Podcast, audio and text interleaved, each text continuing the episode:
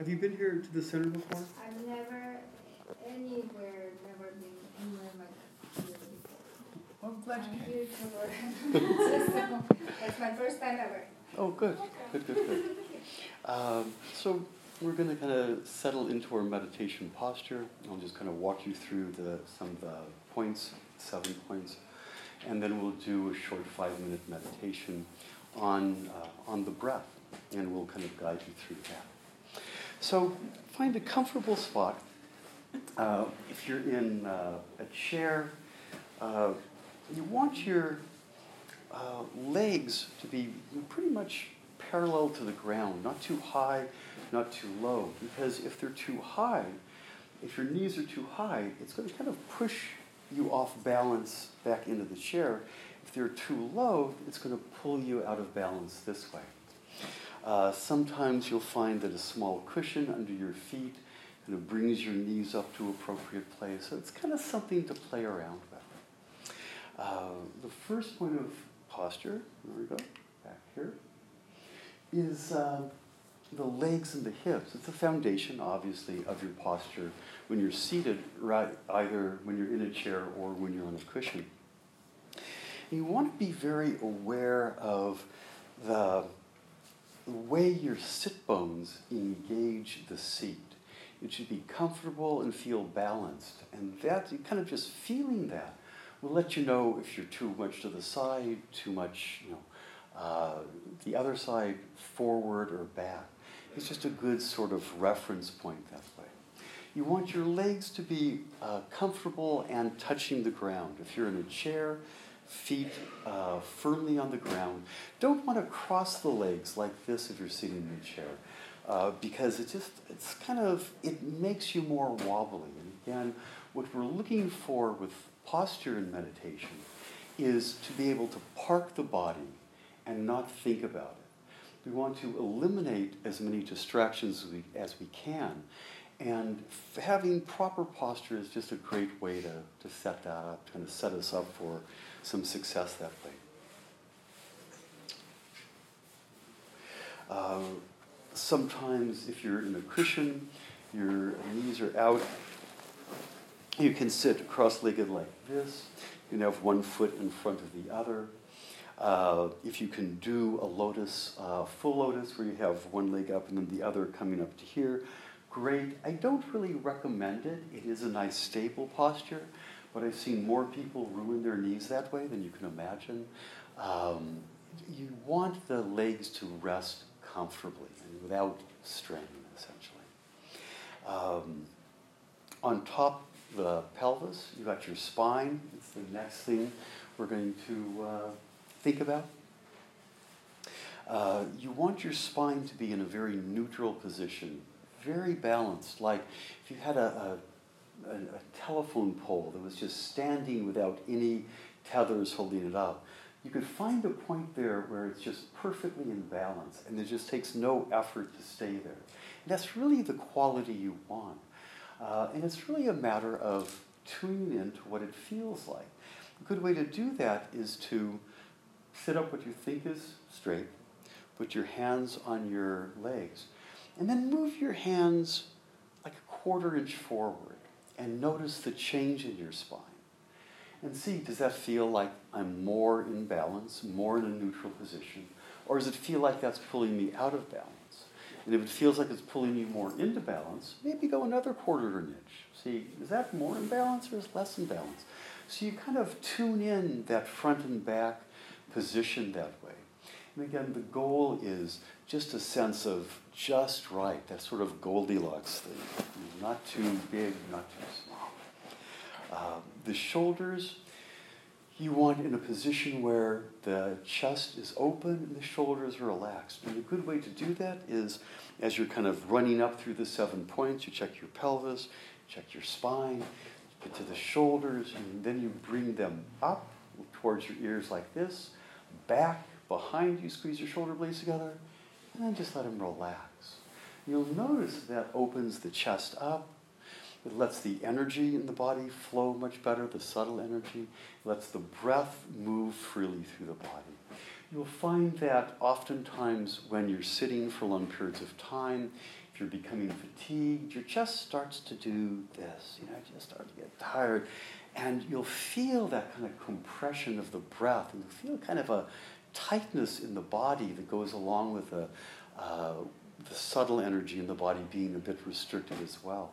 When you feel that, just very quietly, just regain your posture, bring the shoulders up and back and drop them down, and then you're back in the position you want to be in. Uh, next thing here is the head. You want your head to be in a neutral position as well, as if you were gazing on to the horizon. That kind of sets it up quite well. Um, it should not feel like it's out of balance. And it's something, again, you just want to tune into your body and check that out. Uh, you want to keep your head in that position and then lower the eyes, lower the gaze. Um, and you can feel how that settles the mind down, how it calms the mind, how it brings it, you kind of into yourself. And just, uh, just to play with that a bit, try assuming this uh, posture where you've got the pelvis, the spine, the shoulders, the head in the right place. And then just look up like this. And just kind of pay attention to how your body feels, how your mind feels. Get that sense and then drop your eyes down and see if you can tell the difference.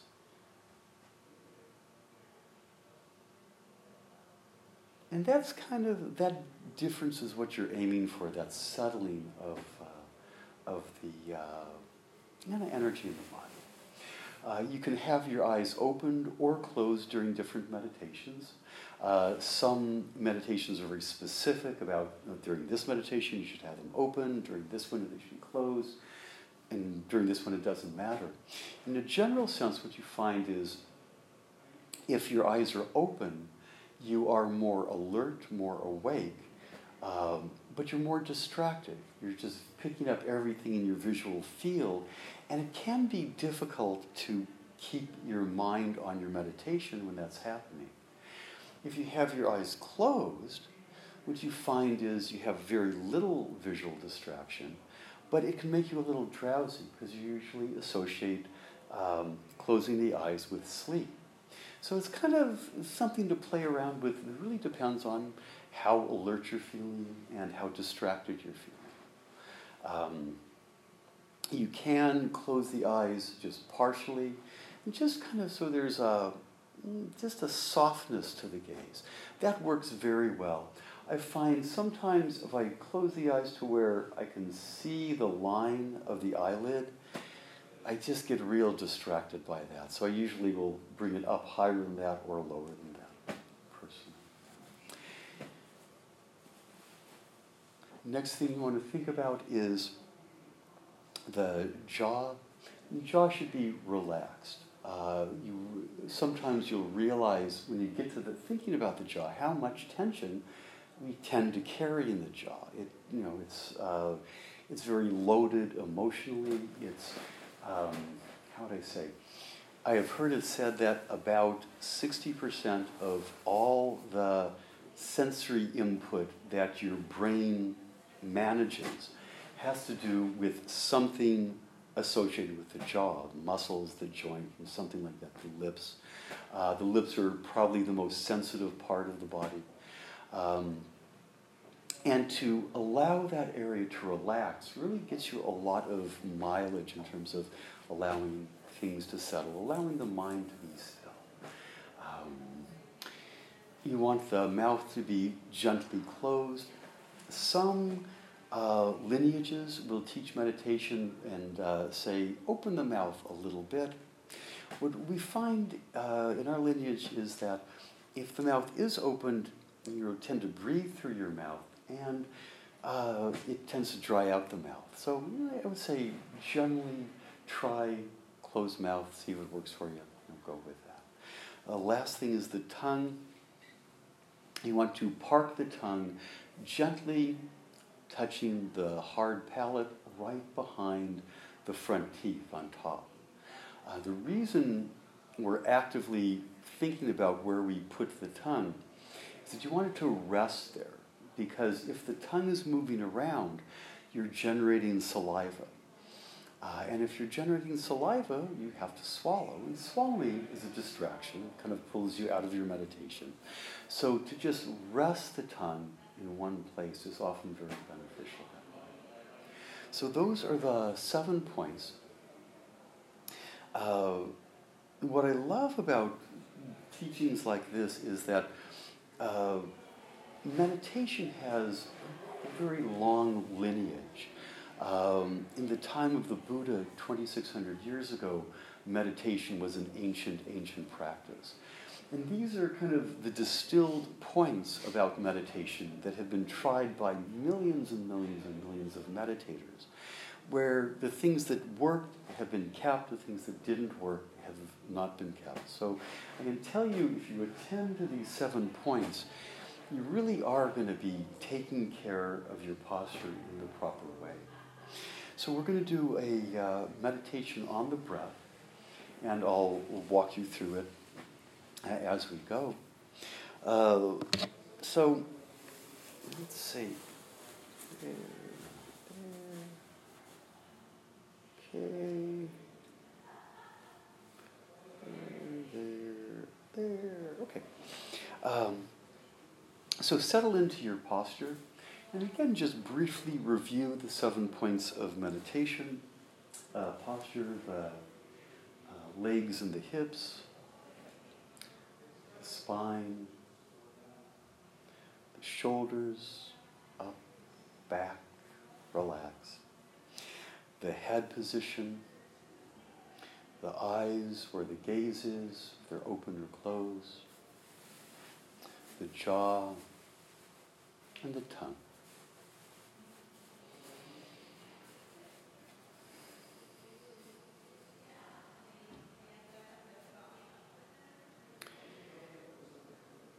And first, bring your awareness to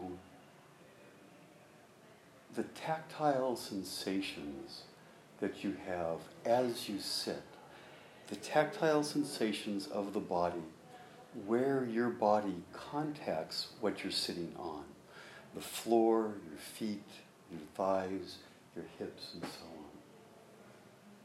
And just be aware of that.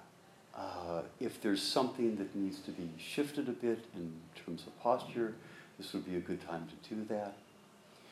But just be aware of that tactile sensation.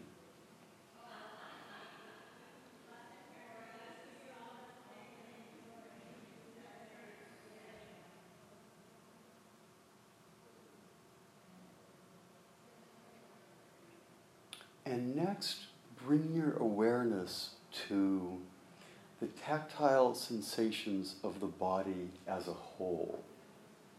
And just kind of let your awareness relax and just notice what arises. If nothing arises, if no sensations are there, that's fine. Um, if you're aware of pain, just acknowledge that. Yeah, I've got some tightness, some pain there. Just kind of scan through the body be aware of what you're feeling there.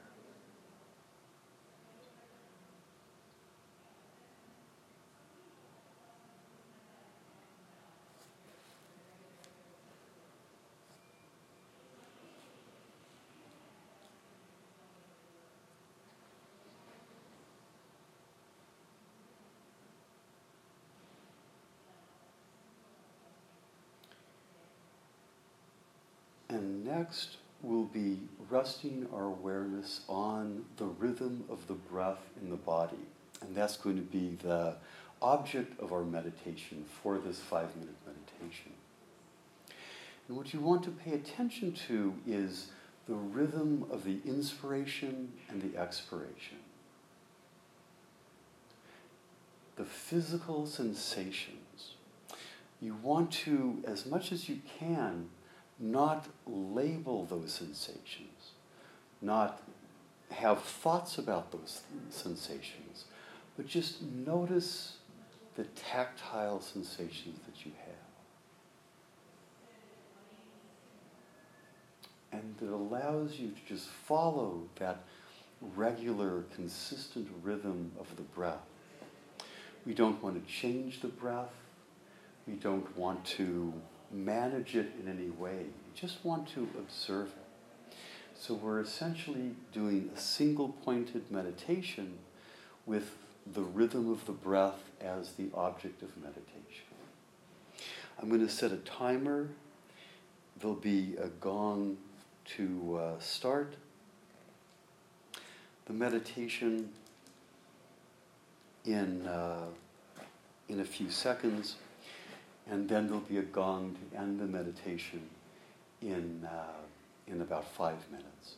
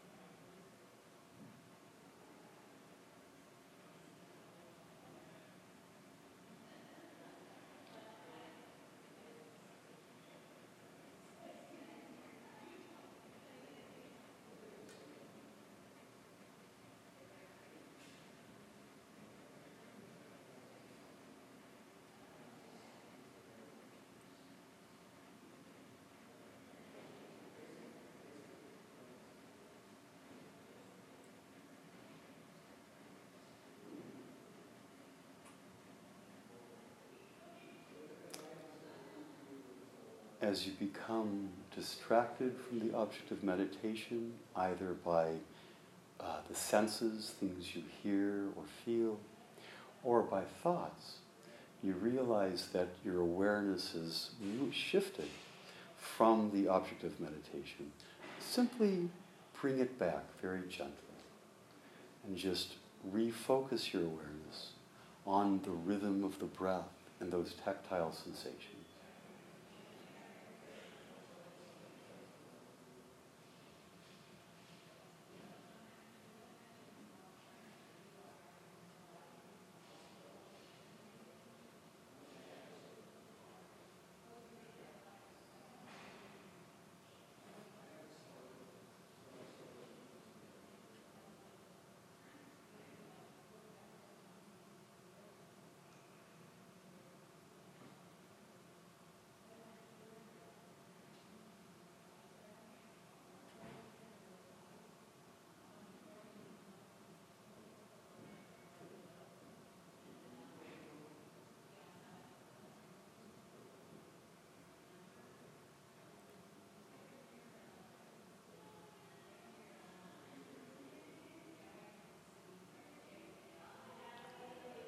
And when you are distracted, very, very gently, just let go of that distraction. Bring the awareness back to the rhythm of the breath.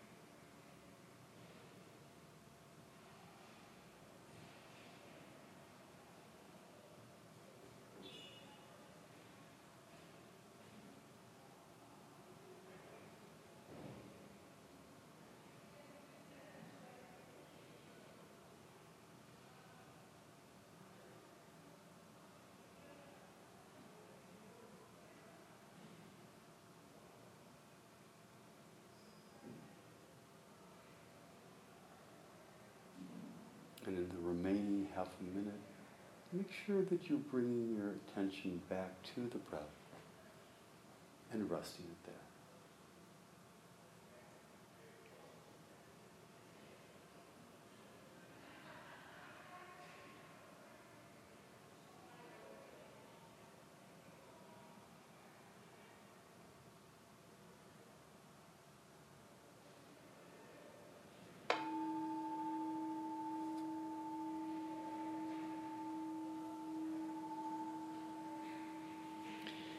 And as you come out of meditation, you may want to just twist from side to side like this. You want to just stretch your arms down and such, just to kind of get the body back in. A lot of times when we meditate, when we're done, we want to just kind of hold that space of that softness, that ease. And sometimes we want to get back into more of an active mind very quickly. If we want to get back into the room in an active way quickly, a very good way to do that is to notice three things that you see and just label them. You know, chair, cushion, ceiling. And then notice three things that you hear and label them. People talking, rustling of the cushion, sound of the projector. Label them. And then three things that you feel the sit bones on the cushion, the weight of the fabric here, and my mala on my wrist. And that just kind of, gets you back into that method of uh, cognition you know, that we kind of like. And if you're wanting to pay attention to something, it's just kind of a good way to get back into that mental state where you're, you're sharp and you're focused again.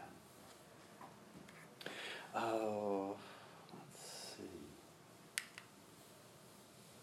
There we go. Um, inevitably in meditation, we'll choose an object of meditation, we'll rest our mind there, and fairly quickly that object fades and we get distracted into something. It could be you know, the conversations out in the room, it could be some discomfort in your posture, in your body somewhere, it could be thoughts of you know, something that went well or didn't go well in the day or something that you're anticipating.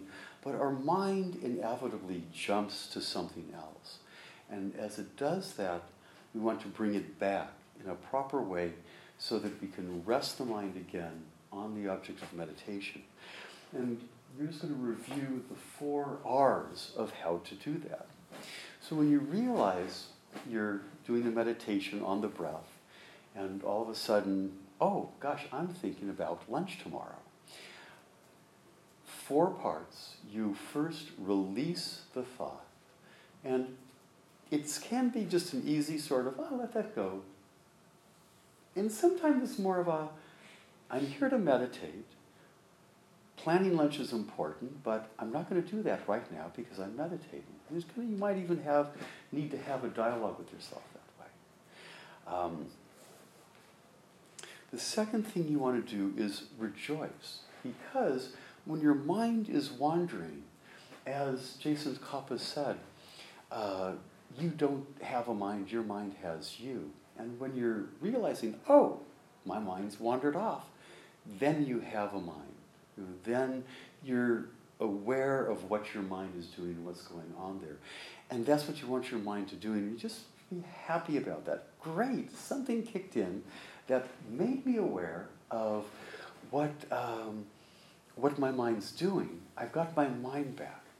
The reason you want to just have some happiness about that is that uh, it encourages that thing to happen again. It strengthens that part of the mind that observes when you're off the object of meditation. The third thing you want to do is return to the object of meditation, whatever that may be. And then the fourth thing is to relax, to settle the body, to just ah. Because all of the gains you're going to make in meditation, all of the realizations, all of the benefits you're going to have, come when the mind is most relaxed. And you have to constantly be kind of convincing yourself that that's true. Because when we're making an effort to do something, there's a very easy tendency to tighten up, you know, to, to try too hard. And I think especially in Western culture, we're really good at that. We're really good at really being determined and being very mm, firm in our effort. And it's not so helpful in meditation. It tends to tighten things up, make it a you know, not so pleasant experience. So that relaxation part is good to do. Uh, and like that. Are there any questions about that? About bringing the uh, the awareness back to uh, to the object of meditation. Pretty pretty pretty straightforward.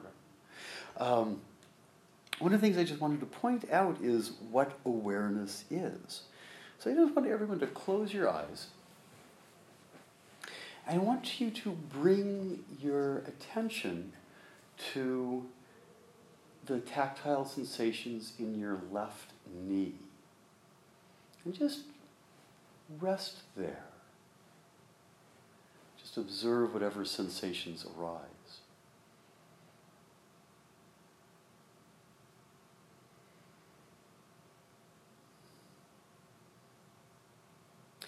And then think about your right shoulder.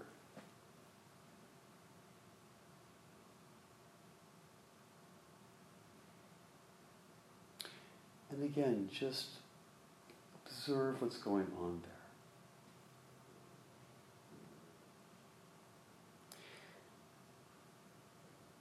And then think about the space right between your eyes, just on the surface of your skin, right between the eyes, and just notice what's happening there.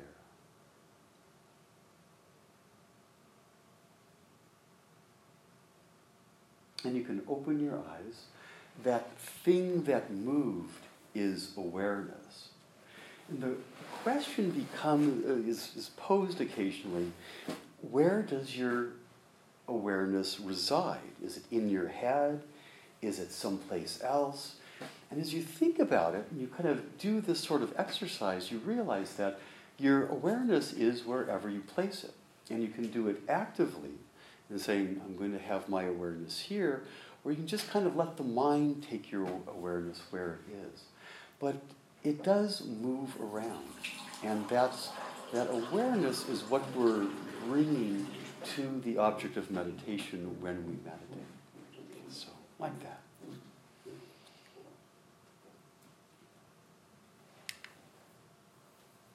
Ah. So we just did a single pointed concentration meditation where we're resting our awareness, resting our mind in one, one very easily defined thing, the rhythm of the breath. There are other kinds of meditations, and we're going to do uh, a contemplative meditation now. So, in a contemplative meditation, the purpose is a little different than uh, developing the ability to focus the mind in one's place. It's a very good skill to have. But sometimes you want to do a meditation where you're contemplating something. Um, so I'm just going to walk you through that process. Um, is everyone comfortable?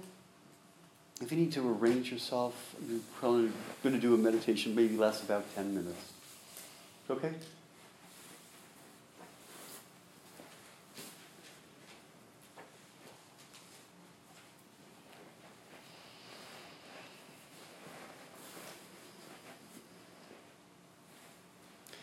So, for contemplative meditation, good to close your eyes. So, get into your posture, very quickly review the seven points. Let your eyes rest.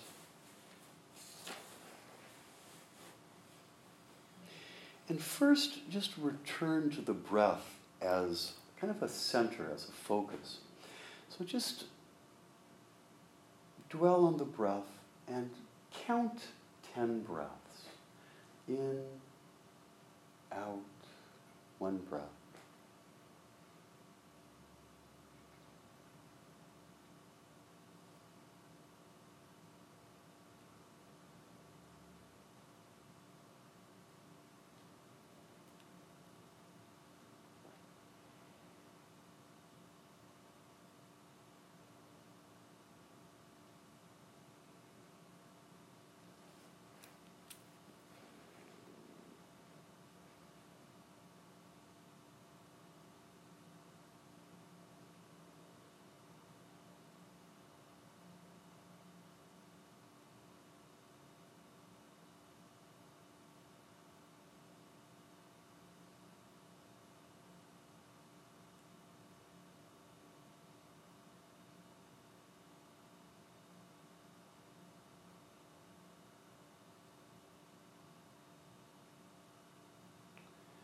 Then we'll begin the contemplative meditation by bringing something that you would want to explore a bit to mind. And I'm going to suggest that you just pick a simple phrase or word like compassion or meaning of life or primary relationship something that you just want your mind to explore a bit.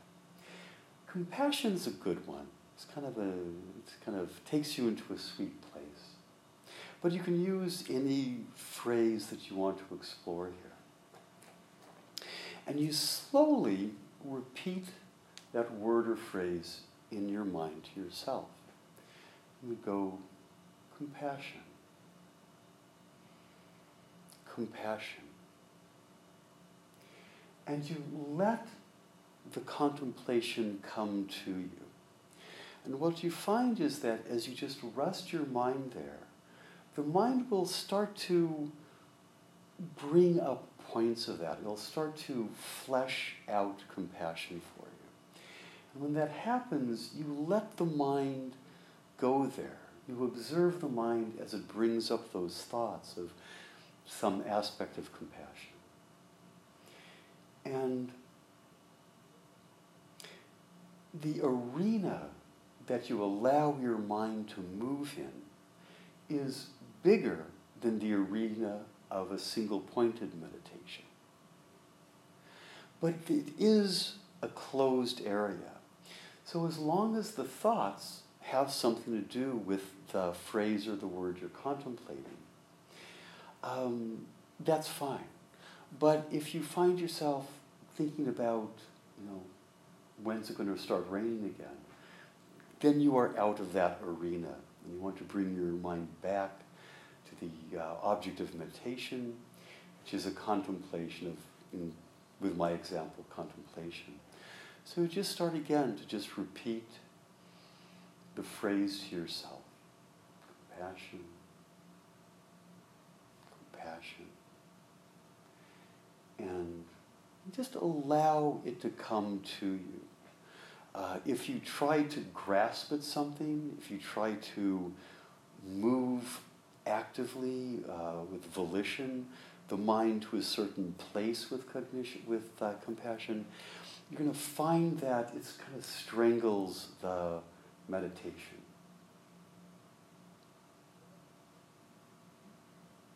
So let's work with that for about five minutes. Bring the phrase to mind slowly in a relaxed way, repeating it. As it starts to flesh out, if it starts to flesh out, just let the mind explore that. And if you realize that the mind has wandered too far afield, bring it back to the contemplation and just slowly repeat the phrase again.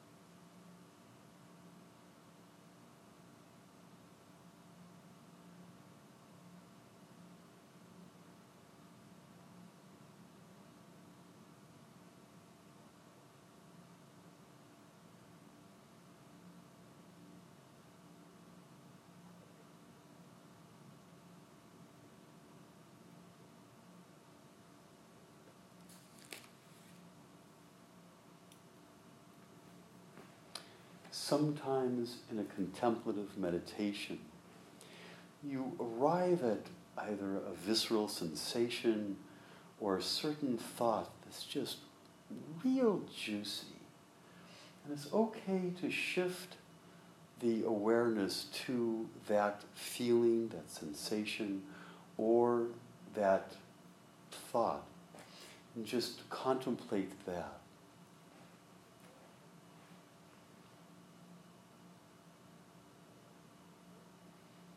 And if that runs out, just start over again with the original word or phrase.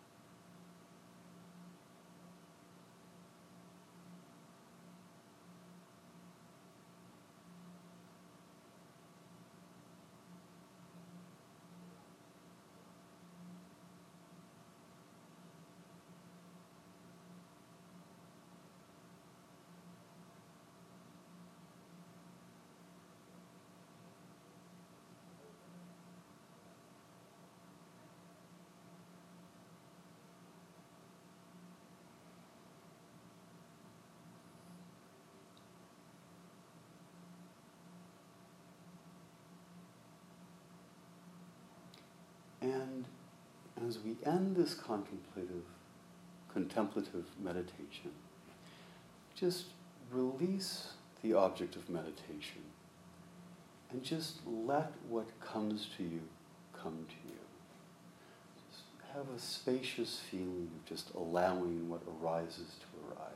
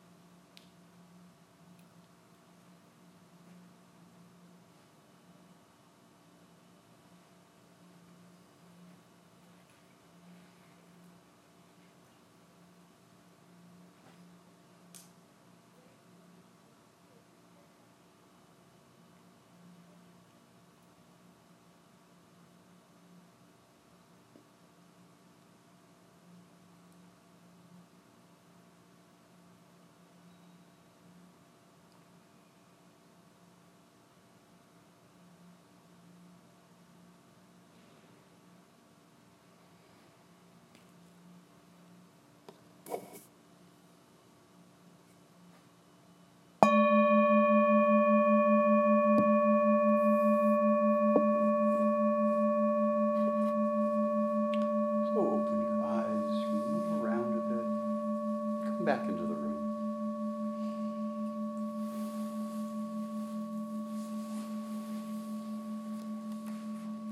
So how was that? Did did something come up? Was it just like ah, I keep repeating this word and nothing's going on? I'm kind of tired of this. How'd that work for people? My words just came in front of me, letter by letter. Hmm. I couldn't stop it. Okay. it. Okay. Anyone else have I anything? didn't wanna- think it was gonna do anything. My, I feel weird because I had a filling, so I feel like this Novocaine like Mm. like fogginess. So I didn't think it was to do anything, but then after a while, um, I think it was like phrases, but like feelings were coming up more, or like Mhm. feelings of compassion towards certain people, or Mhm. that sort of thing. And then it was really nice at the end to just like sit and let whatever comes up comes up come Mhm. up because I don't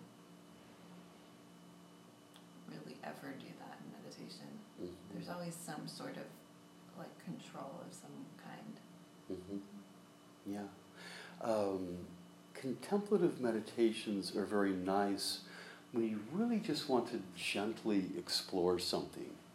Um, and it's a kind of a good training in that you really have to drop any desire to steer the meditation in a certain direction. And it's good to just be able to surrender that control and just kind of accept what happens. Uh, sometimes you'll have profound insight, sometimes nothing happens. And, you know, both are okay, really. Um, questions about that at all? I liked it better than the single point concentration Uh, can you, can you t- say why that was? because it allowed me to uh, explore, to not just be one place. It allowed me to have a broad, broad view. Yeah. Because I had, my, my point of contemplation was, was justice. Mm-hmm. And so I I got from the point of the balance things all the way to the legislative process. Mm-hmm. too, you know, and so that concept just was, it was really quite, quite interesting and, and um, Mhm. it was easy to keep my mind going through that process. Yeah. The, the broadness of the arena that it creates for the mind is it's just relaxing. You know, it's, uh, it's an easy thing to do. I'm glad you had that experience. Yeah, There you. Oh, some little thing. Okay, ready to move on? Anyone? Okay. Um, there are preliminary practices in meditation. We do preliminary practices because it sets, there's certain ways where you just set the mind up to have a successful meditation, to where we're not distracted, uh, to where we can settle in in a proper way. There's certain things that just set the mind that way. So there's a list of uh, six things, uh, five on this slide. It's not a mistake, really. uh, and let's see, I have, if I have it on that, could you just yeah, pass it around and bring the, bring the rest back to me uh, and such?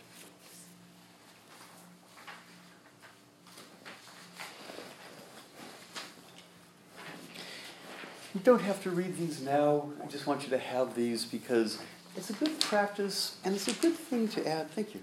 It's a good thing to add to your meditative practice. It doesn't take too long. It's a little clunky at first. I mean, you're kind of reading off the sheet and then we're kind of thinking about it. And, uh, and it, um, it takes a bit of time to really enjoy this practice, to really to make it to where it's really sweet for you.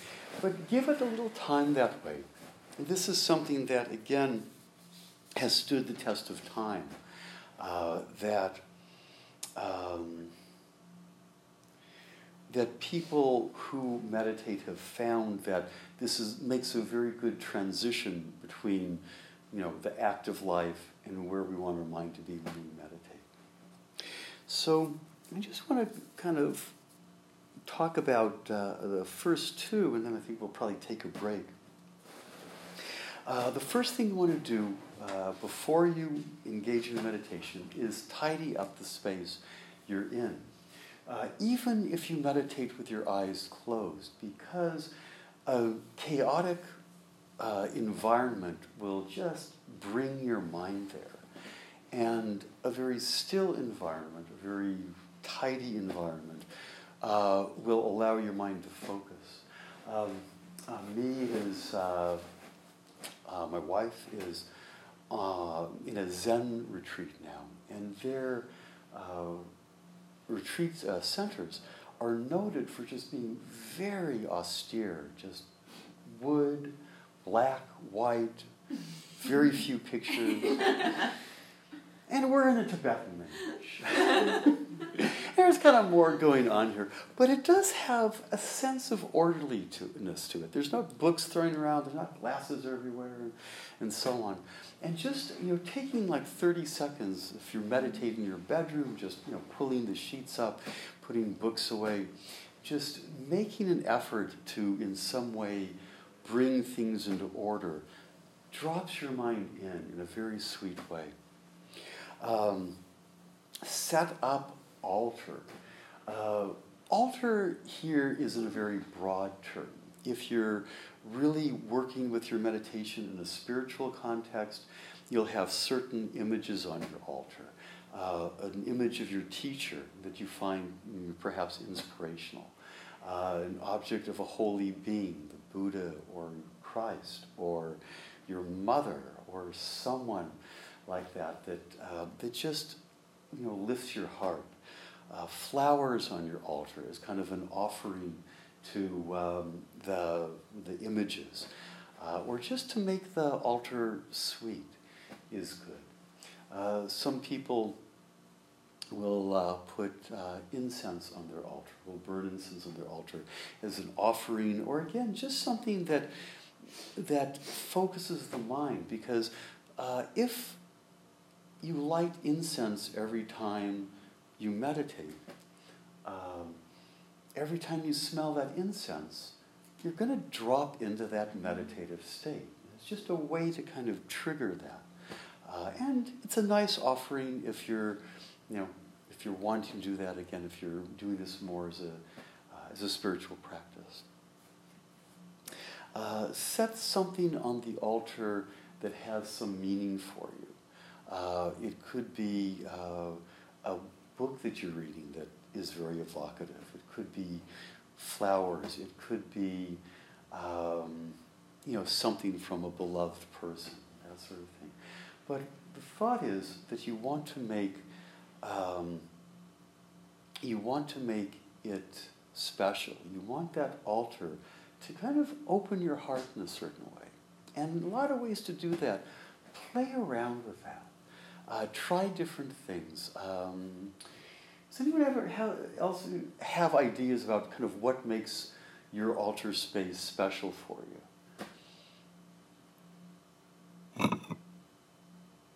Something someone has given you. Hmm. Mm-hmm. Yeah, that would do that.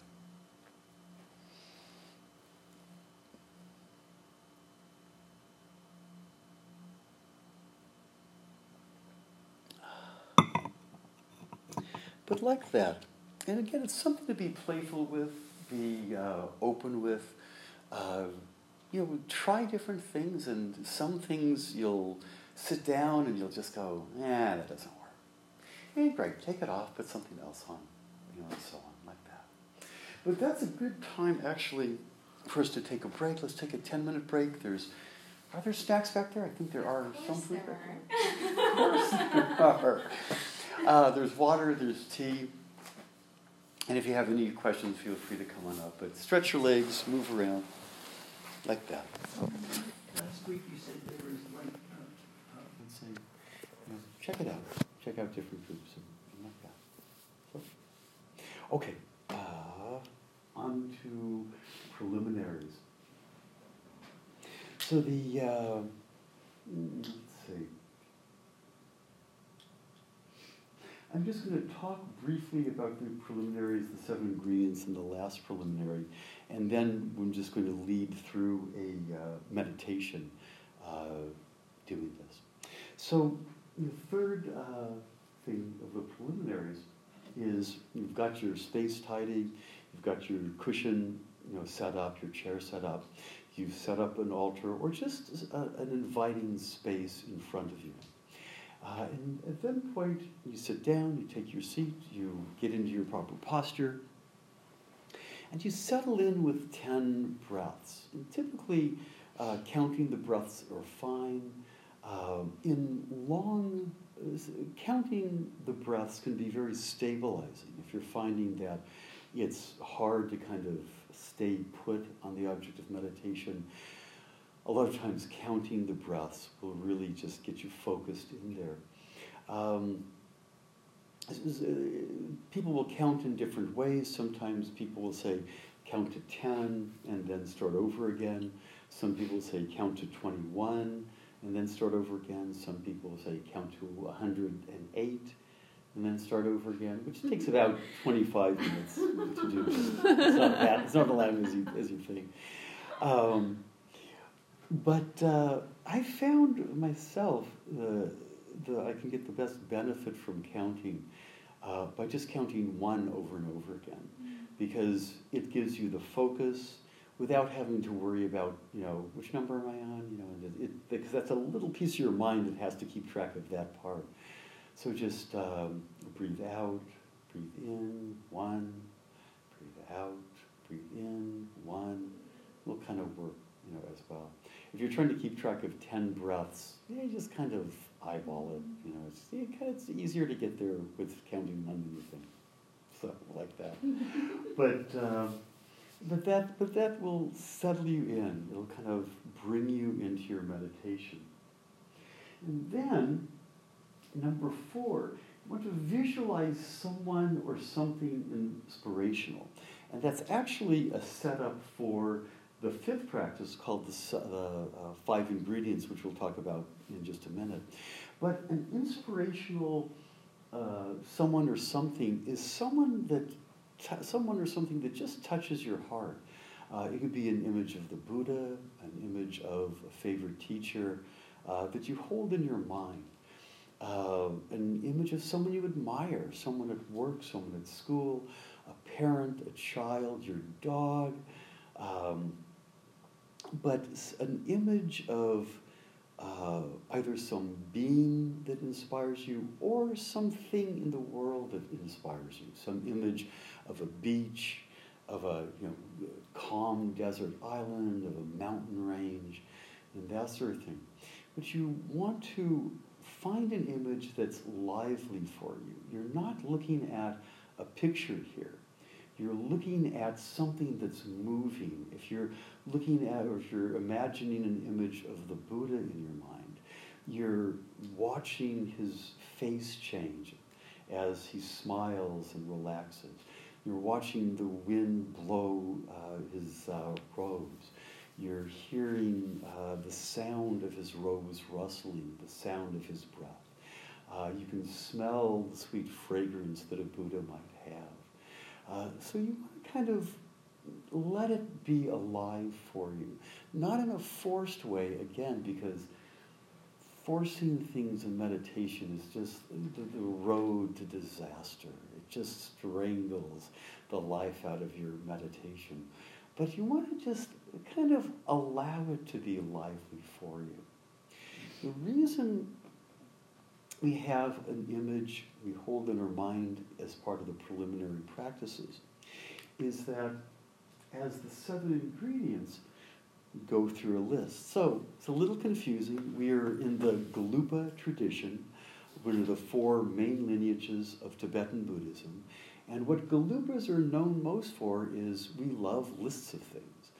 And so here we have a list of seven embedded in a list of six things.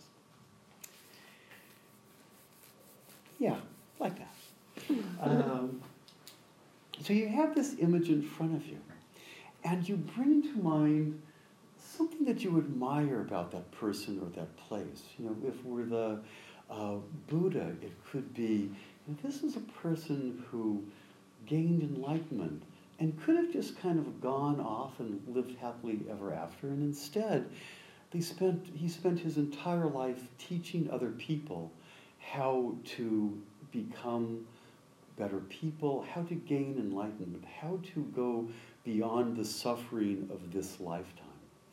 And just, boy, isn't that cool? And, you know, the benefits are vast. 2,600 years later, there's about a billion Buddhists in the world. And that's, you know, that's kind of a cool thing. Uh, if it's a, a parent, you might think of some particular favor they did for you, uh, some, some time where they were just particularly generous or particularly understanding of one of your failures. And just kind of what you're doing is you're imbuing that image with more good qualities. And especially if you use the same image for a while over time after time, you're just continuing to make that image kind of a trigger for kind of a sweet thing you know, in your life. And it gets better and better as you go on. Uh, an image can get a little mm, stale after a while, and it's okay uh, after you know a few months or however long to just change your, uh, your the image that you use in your preliminary practice.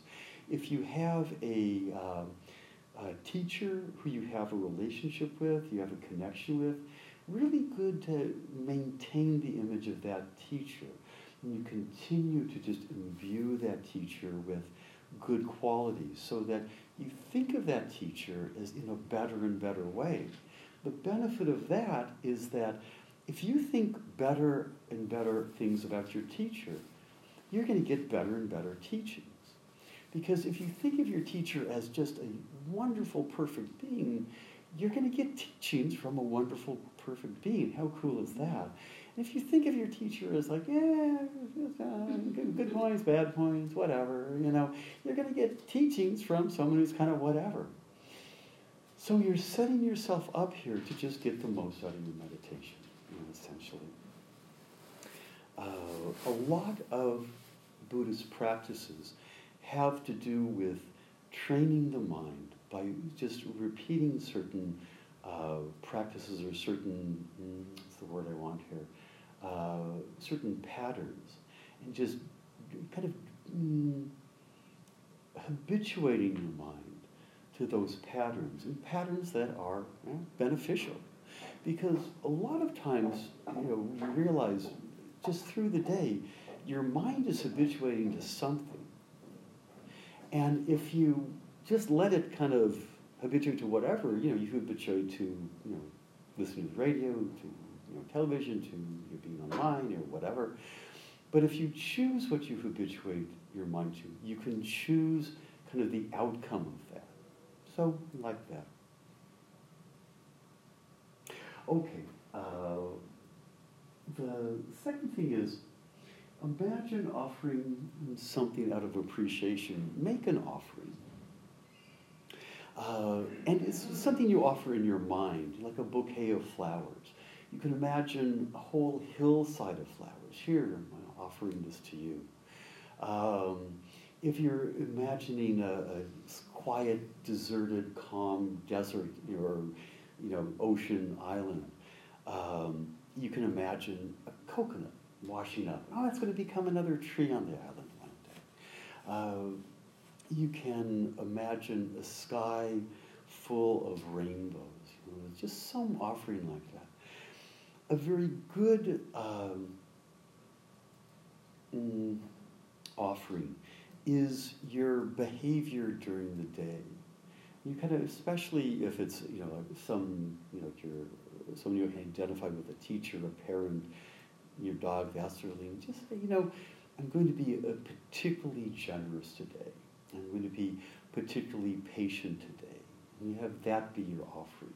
It's a really sweet practice because it, um, mm, how would I say, as you make the offering in that way, your mind doesn't know the difference between you simply thinking or imagining being patient and you actually having the experience of being patient in some situation where you know, you're, you're making the effort to do that.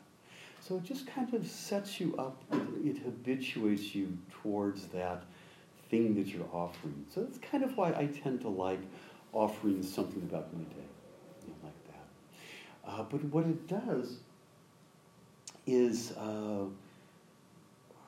it, by making an offering to the image in your mind, it makes that image more special. So, and again, it imbues that image with more power and more sweetness. Something like that. Uh, clear your conscience. Kind of, it's kind of confession. Um, there's uh, a formal way to, uh, to do this. Sometimes you just want to kind of flash by it. You know, like you think, yeah, I think, is there anything that's weighing on me? Something I did I'm not, you know, that doesn't fit my moral standards, something that I'm not proud of, something that I, uh, you know, a, a harsh word that I wish I had back. And sometimes you just kind of, yeah, mm, you know, it's, it's something that I, uh, I'm not happy about that I did. The formal way of uh, kind of doing this sort of confession is four parts. Again, Burgalupas, it's a list. Uh, the first thing in the formal confession would be to, um, to think about renunciation. It's a Buddhist term some of you are familiar with, some of you may not be familiar with. But it's basically just realizing what's important in your life and what's not.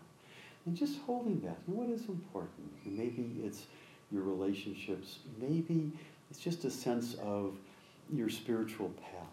My spiritual path is important to me. Is it just a good way of kind of renouncing things that don't fit in there? You know, um, uh, thinking about, uh, oh, you know, that new car you're going to get, new computer you're going to get, oh, that new boyfriend I'm hoping to get, that sort of thing, uh, tends to bring your mind to a grasping sort of place. Renunciation, uh, refuge is uh, more about just letting go of those things that really, in the end run, uh, are. I'm not sure what word to use here, uh, not going to bring your mind to a uh, to a calm place, to a to a special place, to a holy place. Uh, in the second part of that first of the four parts is to flash on kindness. We call uh, sometimes bodhicitta, generosity, thinking about others, just to flash on, you know, it's a good thing to think about other people. Uh, and it sets your mind up in kind of a sort of a spacious area. Um, you're, you're, you're thinking about something that you did that's not that, you know, maybe not that great. And it just sets your mind in an area where it's just like, yeah, that's going to be okay. The second of the four parts of uh, the kind of this formal process of confession is to have an intelligent regret about what you did. Say you lied to someone about something. Uh, and it's not to beat yourself up about it. It's, oh gosh, how could I do that? I'm such an awful person. You know, not a helpful place to go to. But just that sense of, now I've got to carry this lie around with me, which is a burden. I was like, God, why did I do that? And just that sense of, I, you know, I, I, I'm not happy that I did that. um, if you yelled at someone, you realize, boy, I kind of put a big dent in that relationship. You know, the, the Shantideva, the seventh century um, uh, monk, uh, said, you know, one instant of anger towards someone can and can take away, you know, countless eons of merit and generosity because it's such, you know, anger such a Mm, you know, it's such a harsh thing. I've seen relationships that, that have gone on for 20 or 30 years end over 10 seconds of anger. So it's just that intelligent regret is that sort of realization just that act really didn't serve me. Third of the four things in this formal uh, confession is to just think, I'm going to not do that. And especially to think, I'm especially going to make a good effort not to do that for a certain length of time. If you have a problem with anger, and it happens a lot, choose a short period of time because you don't want to be kind of breaking this promise. You know, it just, just sets your mind up to, oh gosh, then I failed again, that sort of thing. So just think, you know, for the next minute, I'm just going to really work on not being angry. um, you know, if it's stealing things, you know, maybe it's like, you know, I'm going to, in the next month, I'm just going to be really clean about anything I take. You know, if I'm walking by a snack bar and I need a napkin, I'm going to ask for that. I'm not just going to grab it. I'm not going to pick up things that are left unattended and just, oh, no one must want this, I'll just go it for myself. Uh, but, you know, have a certain time frame where you just make a special effort to, to not do that thing again. The fourth thing on this list of four is to do some antidote, some make-up activity uh, that points your mind in the opposite direction. Uh, and if it's anger, it may be just apologizing to that person. Say, "No, I'm sorry about that. I'm going to try to do better." If it's stealing something, you're just giving it back. Um, if In it's, your uh, pardon? In your mind, apologize? Um, no, it would be, it would be you make the um, commitment to take care of that outside of meditation. Like, yeah, when I, when I see that person again, I'll do this, or I'll just quietly put that thing back where it belongs, you know, and so on. So this, so this is a great image, isn't it? um, but these four, this four parts of formal confession, formal clearing your conscience, um, is one of those practices, again, that has simply stood the test of time. It's a very complete release of something that you did that you know, doesn't fit your moral values and your standards. Um, and it's, it's nice to practice. I would say I would encourage people to kind of work with that. Uh, wish I had a handout on that, but yeah, next time. Uh, and then the opposite side of that, or the, the corollary to that, is think of something you did that was really special. Sometime, something that you did that was particularly generous or thoughtful, uh, compassionate. And just let that touch your heart. You want it, you know, in the same way you let the intelligent regret feel like, oh God, why did I do that? Oh, no, that didn't work for me.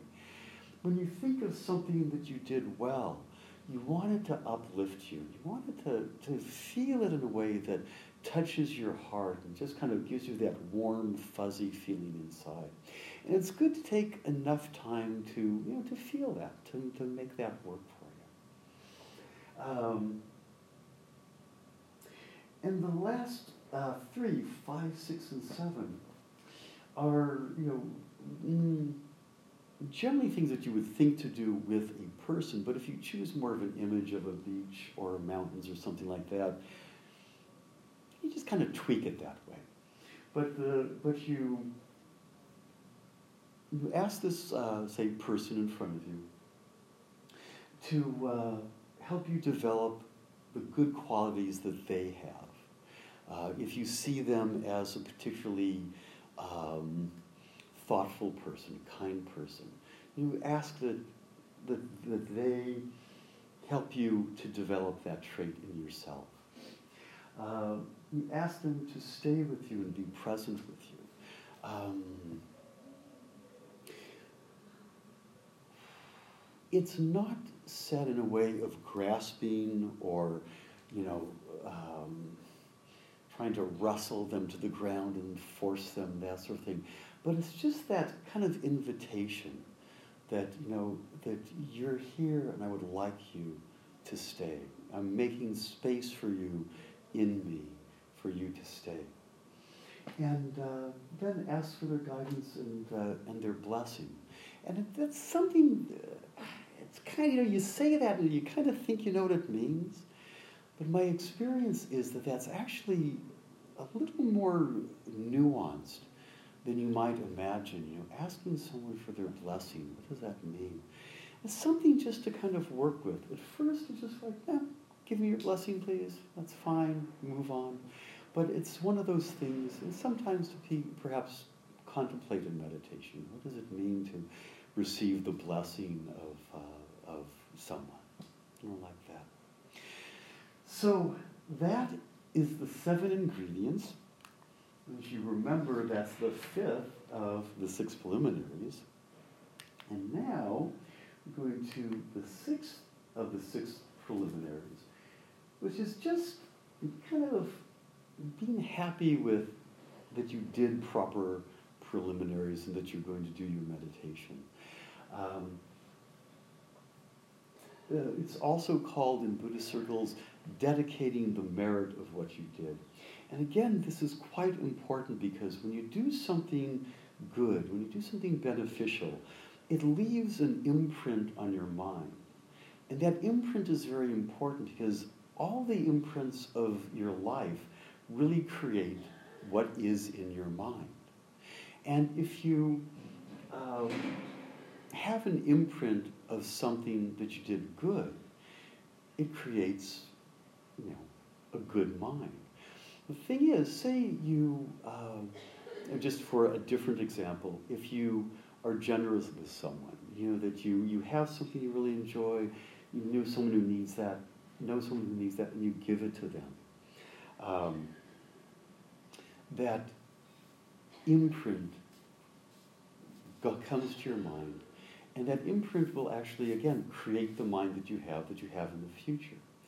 Uh, if you just think about that later on, you think, yeah, that was generous of me. Your mind treats that imprint of that thought in the same way as the act of giving that thing to someone. So it's a way to kind of get more merit out of your activity. But this, so in meditation, you just want to kind of dwell on that. Yeah, I kind of did a good preliminary. I'm going to do a good meditation. It makes that imprint stronger, essentially, and kind of cultivates, uh, cultivates your mind in the direction you want it to go.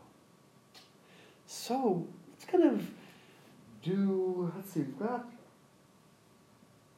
we've got about 15 minutes. I'm going to walk you through uh, the uh, six preliminaries and seven ingredients with your eyes closed. Uh, so, and then after that, we'll go into a um, we'll go uh, into a meditation. Let's do a meditation on the breath because it's easy just to launch into, and we're kind of familiar with that. Okay, so take your seat and. Uh,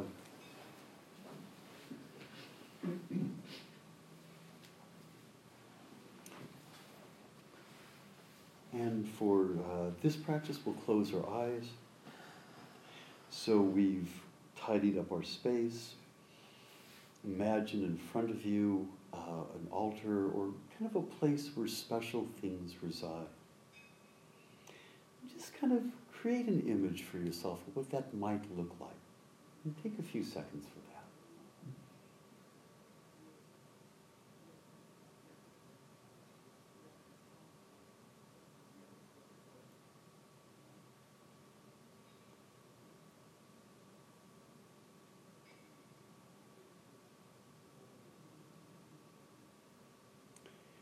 And next, imagine setting something on the altar, offering, something that just adds to it, that brightens it in some way, something that you bring at this point.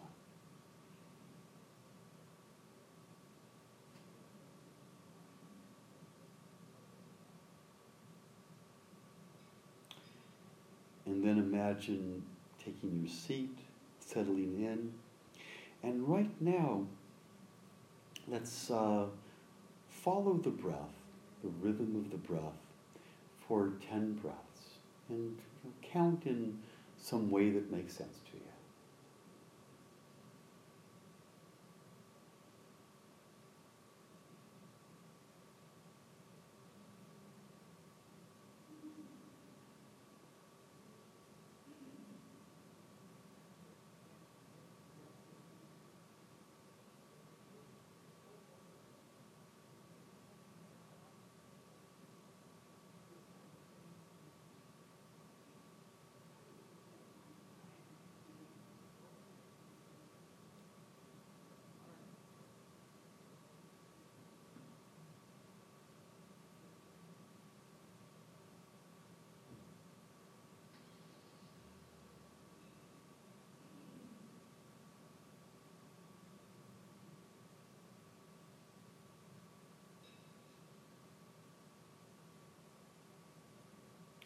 And then bring to mind someone or something that inspires you. And take a few moments to make it alive, to give it qualities that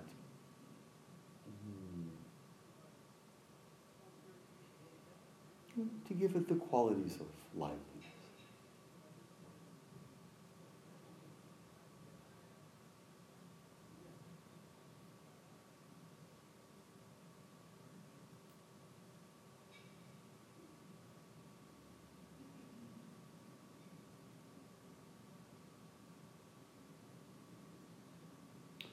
Now, with that image in your mind, bring to mind one of the traits that you admire about this person or place or thing. And just kind of be happy that they have that quality. Think of that quality as, special.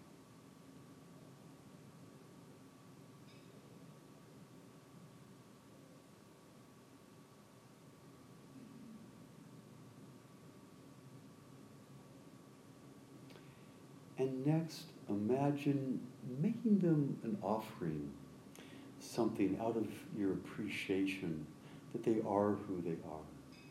A hillside of flowers, something that uh, you will do in the day, uh,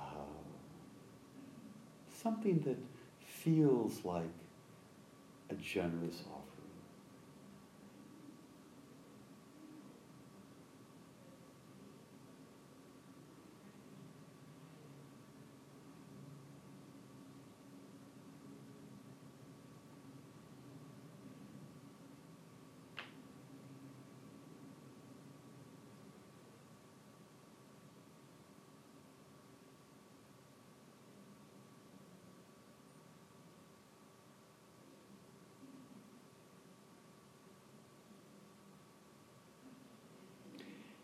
And next, clear your conscience by just bringing to mind something maybe in the last 24 hours that, that you did that yeah, you're not quite so happy with. Maybe it burdens you a bit. And either in a very soft way, you just realize that you don't you don't want to do that again, that that's not the, the person that you want to be. Or you can do a more formal progression through the four parts of uh, confession. We'll spend uh, a little more time to just give you time to work with that.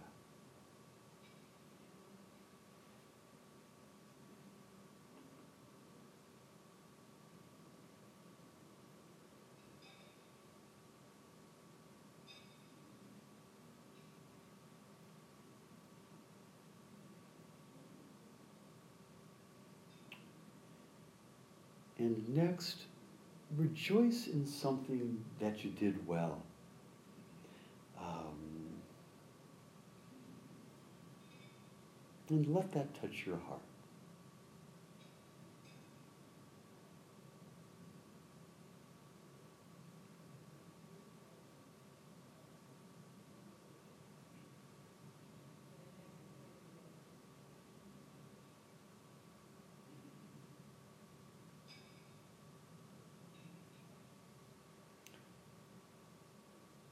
And next, ask this being to help you develop the qualities that you admire in them.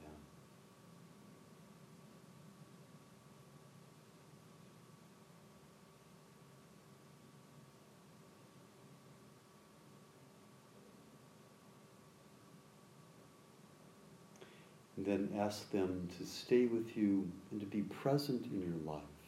And make space for them your heart, in you.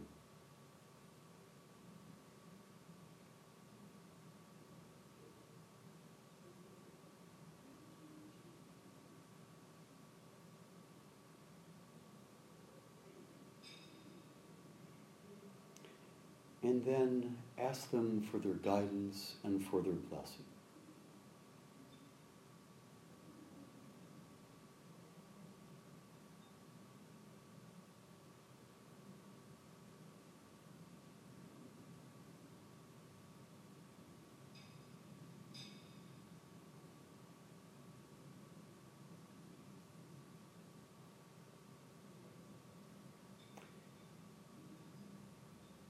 And lastly, just sit for a moment and be happy that you've done this uh, preliminary practice and that you're ready to drop into meditation.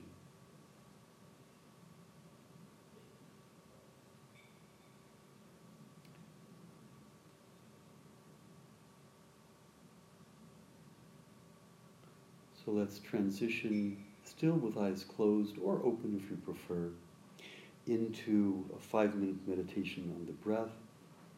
We have about 20 seconds to kind of orient ourselves, maybe settle into your posture a bit more. Uh, there'll be a gong, and let's do this as a silent meditation on the breath. I'll speak a little bit occasionally, but I'll let you direct yourself.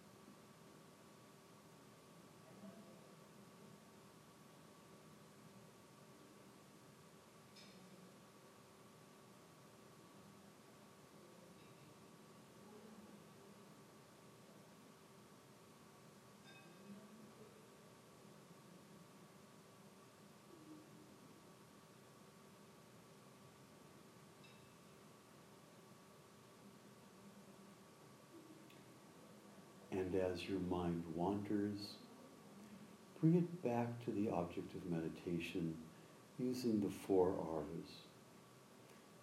Release, rejoice, relax, I'm sorry, return, and then relax.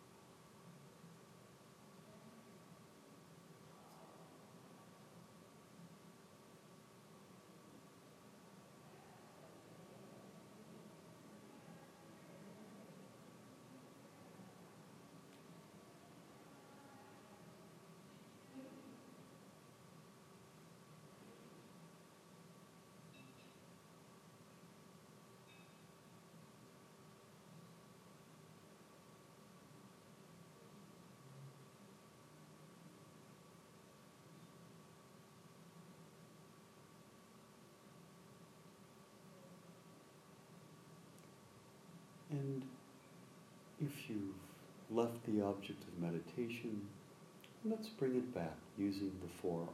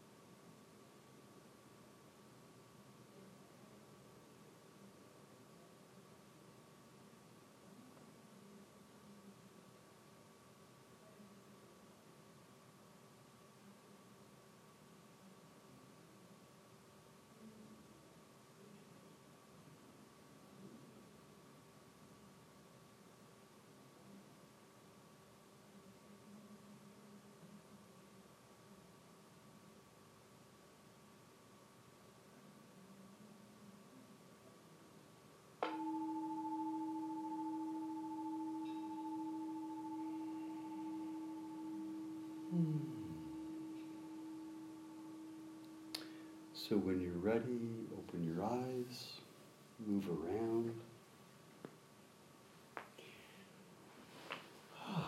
So that's class for tonight.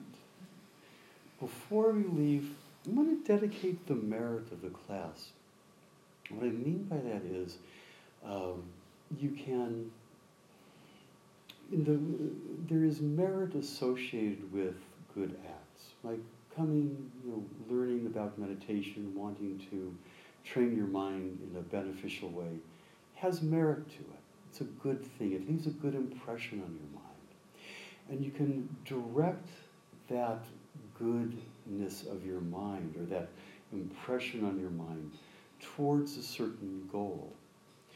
So close your eyes and just imagine you've done something good here tonight. And may say to yourself, may the merit of that good action go towards benefiting someone or something in a particular way. Just direct that to someone, something that you think needs uh, some good merit.